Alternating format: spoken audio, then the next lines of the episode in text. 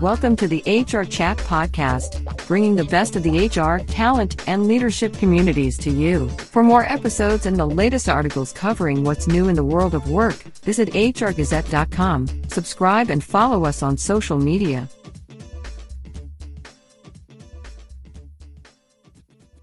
Welcome to another episode of the HR Chat Show. I'm your host today, Bill Banham, and in this episode, we're going to focus on better ways to cultivate, attract, and engage talent. Listen to as we share how to identify superpowers within your employees, plus, we'll talk about ways that managers can support the mental well-being of their reports. My guest this time is Patricia Cole, a former CHRO and current CEO and founder over at Highland Performance Solutions, a woman owned organizational consulting firm that partners with Fortune 500 and startup companies, uh, including Microsoft, Target Corporation, Wintrust Financial, Acorn Health, and Facebook. Uh, she's also a contributing author to Forbes, Harvard Business Review, HBR Ascend, Entrepreneur Magazine, and a guest lecturer at the University of Pennsylvania on the intersection of work and wellness. Patricia, welcome to the HR Chat Show today. Thank you. Happy to be here, Bill. So, beyond my reintroduction there, Patricia, why don't you start by telling our listeners a little bit about yourself and your career background before we then start talking about your company? Great. Yes, thanks. So I'm uh, I'm the founder and CEO of Highland Performance Solutions, which is a boutique, woman-owned, uh, Chicago-based um, firm that does organizational consulting. We have a, a fantastic team of consultants who work with organizations from startups to Fortune 500 organizations on their workforce challenges to help them solve those and and drive successful business outcomes. Wonderful. And uh, where did where did the genesis of, of Highland come from? You know, what, did you did you have a, an epiphany one day? Was this something that built up over a number of years before you decided to to found Highland Performance Solutions? Tell us a bit about that. Yeah, I, I was a, I had a very long career in HR, um, 25 years, and uh, culminating in three stints as a chief HR officer in both publicly held and uh, private equity backed organizations.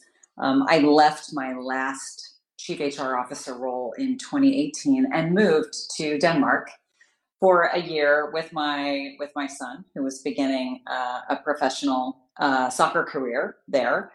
Um, and when I returned, I, I, knew I wanted to do something a little bit different. I I really enjoyed the work I did as a CHRO, but truthfully, I only loved about half of it. And so I wanted to start a firm where I could do all the parts I loved um, for for the leaders that that I could support um, from a different perspective, um, externally versus internally, um, and to form a team that had you know a similar philosophy to mine in terms of the way that we would approach organizations and help them solve their business challenges.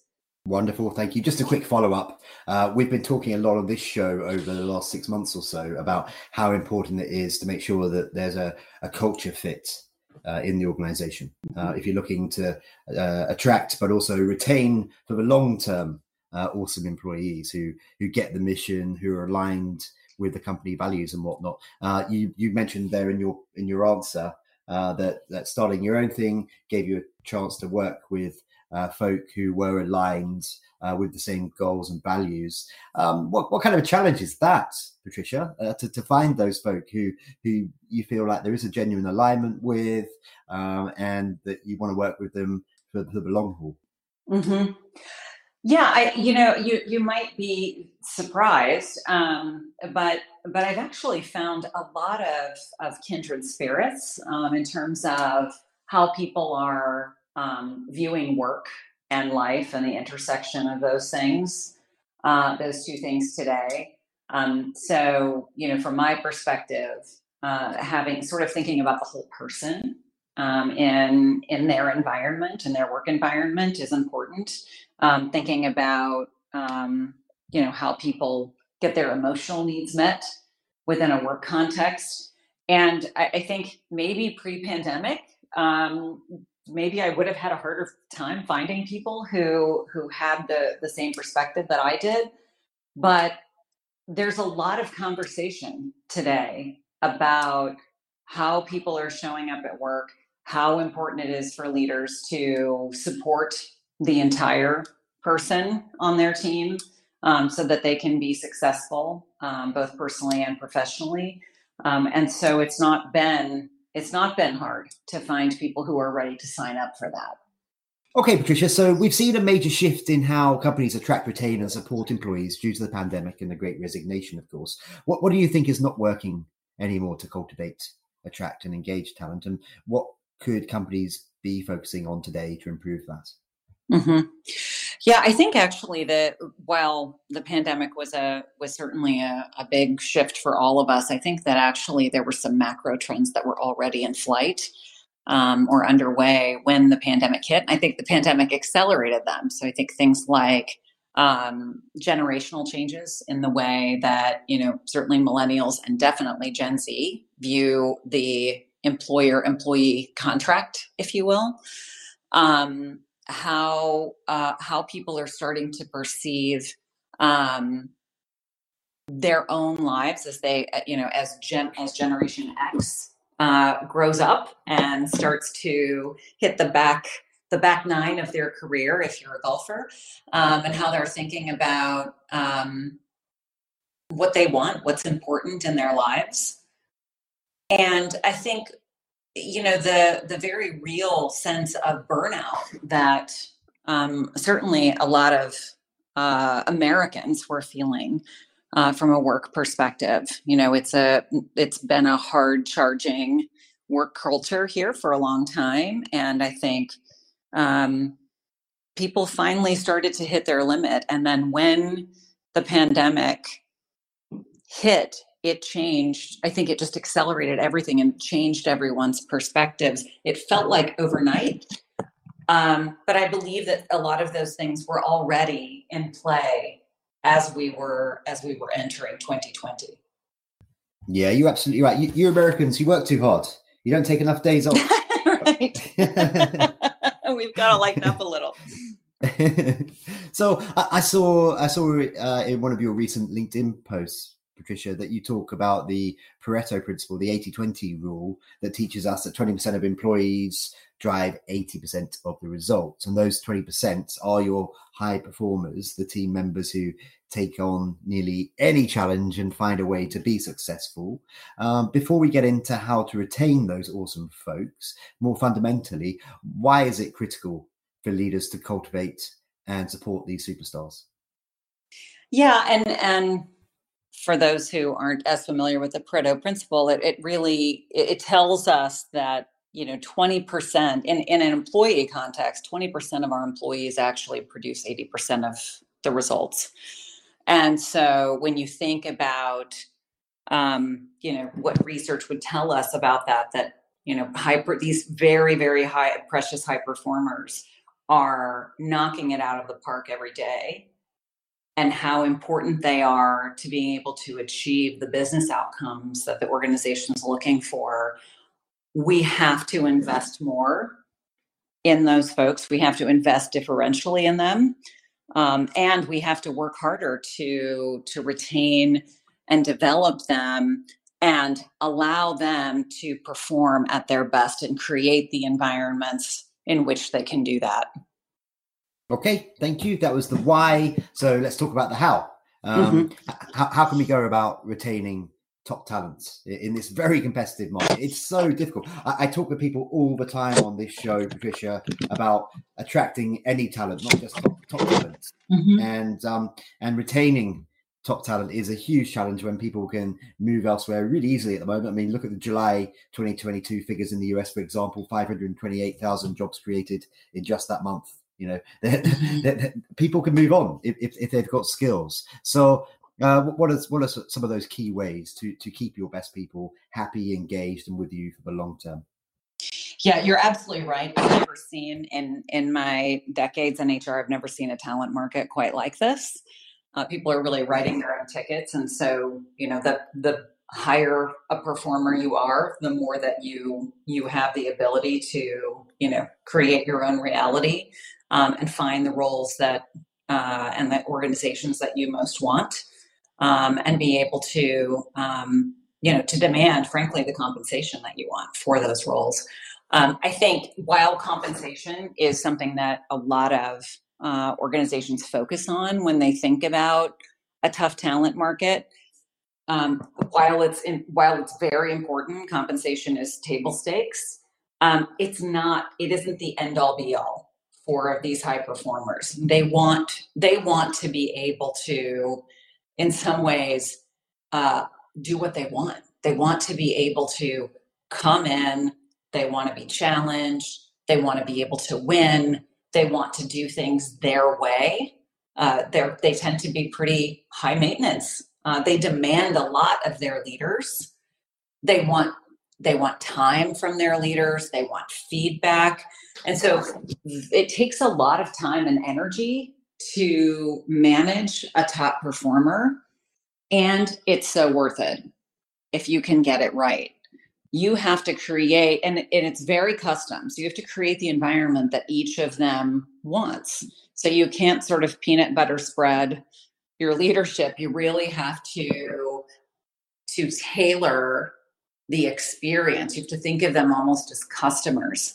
That you have to tailor that experience to each one of those high performers so that they're getting their social development, emotional uh, compensation needs met uh, in a way that feels good for them.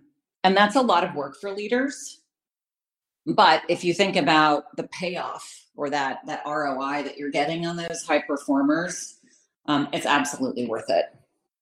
Well, let's just talk a little bit more about that payoff, that ROI that you mm-hmm. mentioned there. Um, you know, what, what are we looking at then in terms of uh, impacts on an organization when you can retain proven top talent, high performers. Mavericks is another term that people sometimes use mm-hmm. compared compared to seeing them go and jump ship and, and, join a competitor. It's not just about lost revenue, of course. It's it's the time to to attract. It's the time on board to get people up to speed. That can take up to a year, right? But paint that kind of picture for us a little bit. Mm-hmm. Mm-hmm. Well, well, first of all, they're they're upwards of each one of those high performers are upwards of 400 percent more productive than your average performers. So just take a pause and say that again 400%. So what you're getting from them while they're there is is tremendous benefit. If you think about uh, how long, right, it takes to if they leave you, how long it takes to uh, to find a new high performer. You know, searches can be in a in a regular job market searches can range depending on the level of uh, of of job it is. It could range from three months to nearly a year to replace that high performer.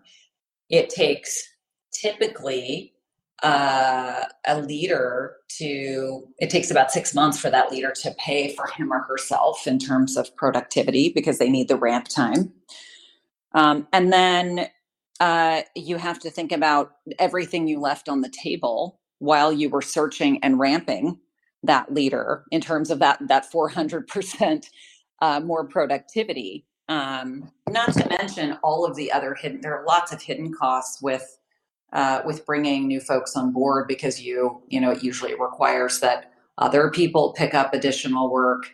Um, it requires that they spend more time training um, as well as just costs associated with talent acquisition and and other kinds of onboarding uh, activities.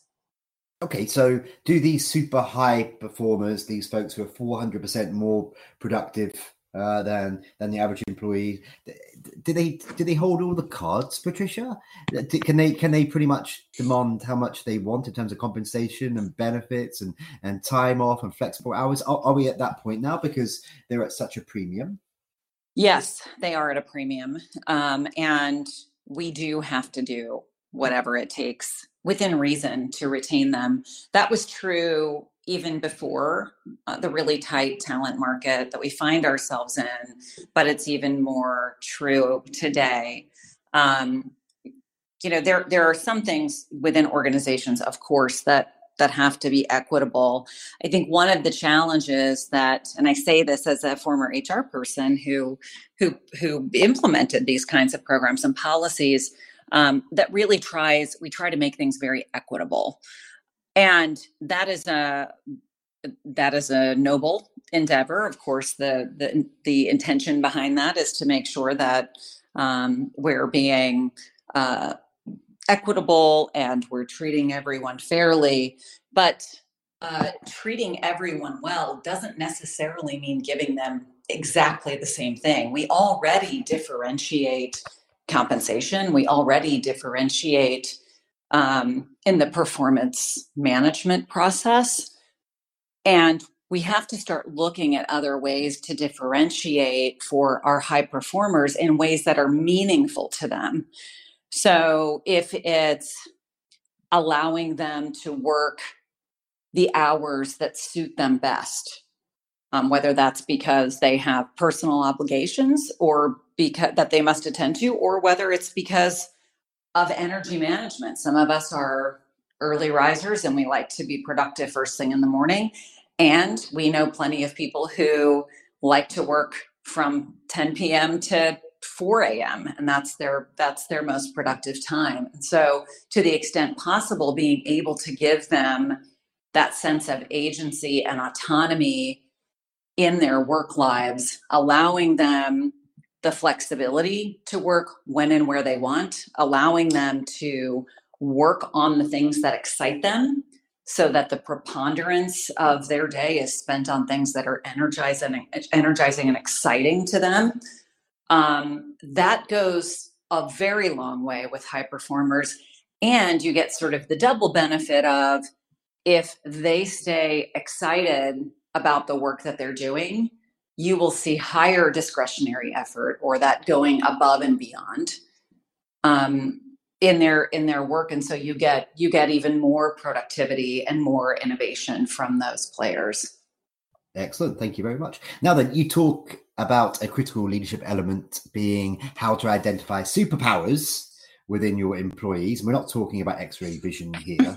uh, we're, we're, talking about other unique talents that a person has, but is uh, perhaps not in a job description. So think here we're, we're talking about hiring based on uh, skills. Listeners, you'll be very familiar with this. We talk about this quite a lot these days, um, or part of their role. Um, what do you mean by that, and and how could leaders go about enabling employees to uncover and leverage these superpowers in their roles. And I include the word uncover there because I suspect in many instances, Patricia, the employee themselves is perhaps not aware of some of their amazing superpowers and, and, until the analysis is done on them. Right. Yeah, I think I think that's true.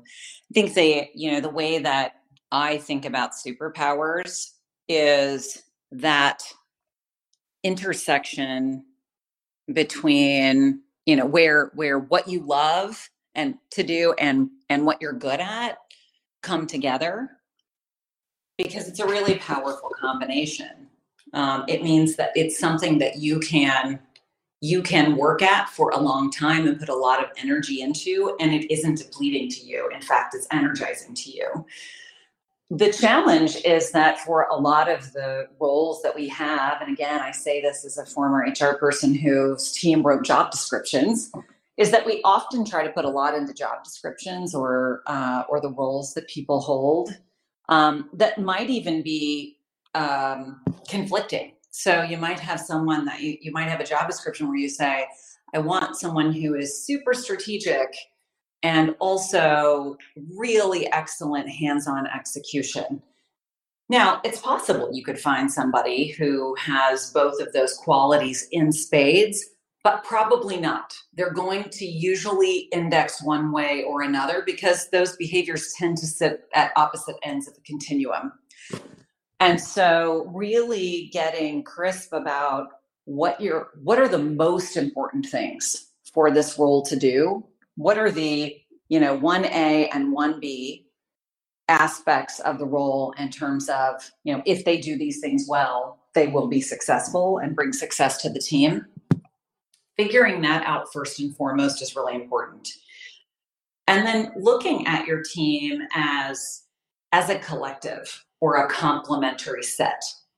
So if you are able to identify and help and help the folks on your team identify what are they really good at and what do they get really energized to do and then begin to craft their roles around those superpowers.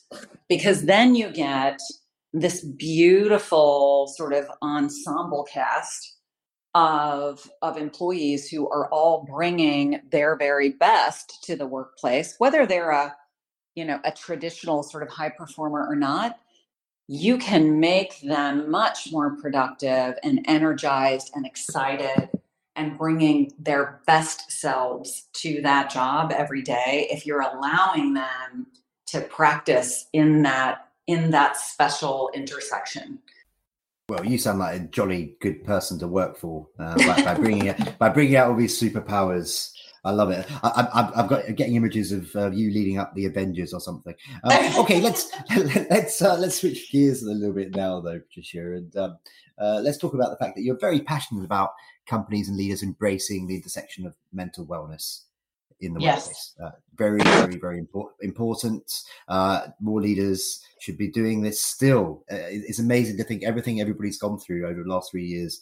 Um, this, I believe, is still is still something which is um, undervalued in, in, in the workplace. Uh, as a former therapist earlier in your career, and of course you've, you've been a, a CHRO in, in organizations, what is what is critical for leaders to understand and lean into when it comes to employee mental wellness today? And, and maybe as part of that answer, you can also suggest what doesn't work from your experience.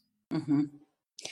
Yeah, it's, it's interesting. Um, I, I, I did an interview a couple of years ago with um, one of the the principals at Gartner about uh, about this topic, and and he interestingly said that the leaders of the future will be more like social workers because of what will be required of them uh, from a, a, mental health standpoint, from a um, you know whether or not their needs are being met uh, in the workplace, and that's going to become even more important. Um, certainly during the pandemic, it was, but even post pandemic, um, you know, I think it's a, a, basic human need to be seen. And, and when I when I say that, I mean you know who, being seen for who you are and what you bring to the table and for the successes that you have and for the challenges that you might be facing personally and professionally people need to know that their leader is attuned to all of those things and that they don't look at them in a really one dimensional way um, like you're a worker here's your job go do it and we'll give you a paycheck. They're not looking for that kind of transactional relationship anymore, if they ever were, by the way. And I don't think they were. Um, and they're not accepting it for sure anymore. And so leaders who are able to really understand you know what what does this person in front of me need from me and how can i uh, appreciate and amplify the wonderful gifts that they bring to this team. And at the same time, how do I understand um, what their particular issues are uh, personally without delving into their personal lives? But we all know who on our team has children, who might be having to homeschool during the pandemic. We might know someone has uh, an aging parent that they're taking care of. Um, someone else might be facing um, a grave illness themselves and are having some health challenges. Whatever those things are, we have to lean into that and un- and be understanding, and again create or co-create with them a situation that helps them perform at their best so that they can they can continue to show up in in the way that we need them to as an organization because organizations are here for a purpose. They're here to to achieve objectives and we all have to help to we all have to help achieve those objectives and as leaders we have to be really specific with each of our folks about their needs and how we can meet those to the best of our abilities in order for us to all be rowing in the same direction and to and to achieve those those goals. Okay, wonderful. Patricia, you're going to be sad to hear this, but we are already coming towards the end of this interview. Uh, before we do wrap up, however, uh, how can our listeners connect with you. So I'm guessing that could be either email, LinkedIn. Maybe they've got a giant light with a bat on it, and they shine that into the sky, and you see, and then you, you come flying in. I don't know. I don't know. Um, and, and, and, and, also, also, how can folk learn more about all the cool things happening over at Highland Performance Solutions? Yes, thank you. So certainly to um, check out our website at highlandperformancesolutions.com um, or connect with uh, me or follow us on LinkedIn, either Patricia Carl uh, or the Highland Performance Solutions uh, LinkedIn page. Perfect. And by the way, Patricia, I've just sent you a LinkedIn connection request myself. Excellent. Okay. Thank you. Well, thank you. And in fact, that just leads me to say, Patricia, thank you very much for being my guest on this episode of the HR Chat Show. Thank you, Bill. It was wonderful to talk with you. And listeners, as always, until next time, happy working. Thanks for listening to this episode of the HR Chat Podcast. There are hundreds of conversations with business experts available for free on the HR Gazette website, Apple, Spotify, and all the main platforms. And remember to like, subscribe, and follow us on social media.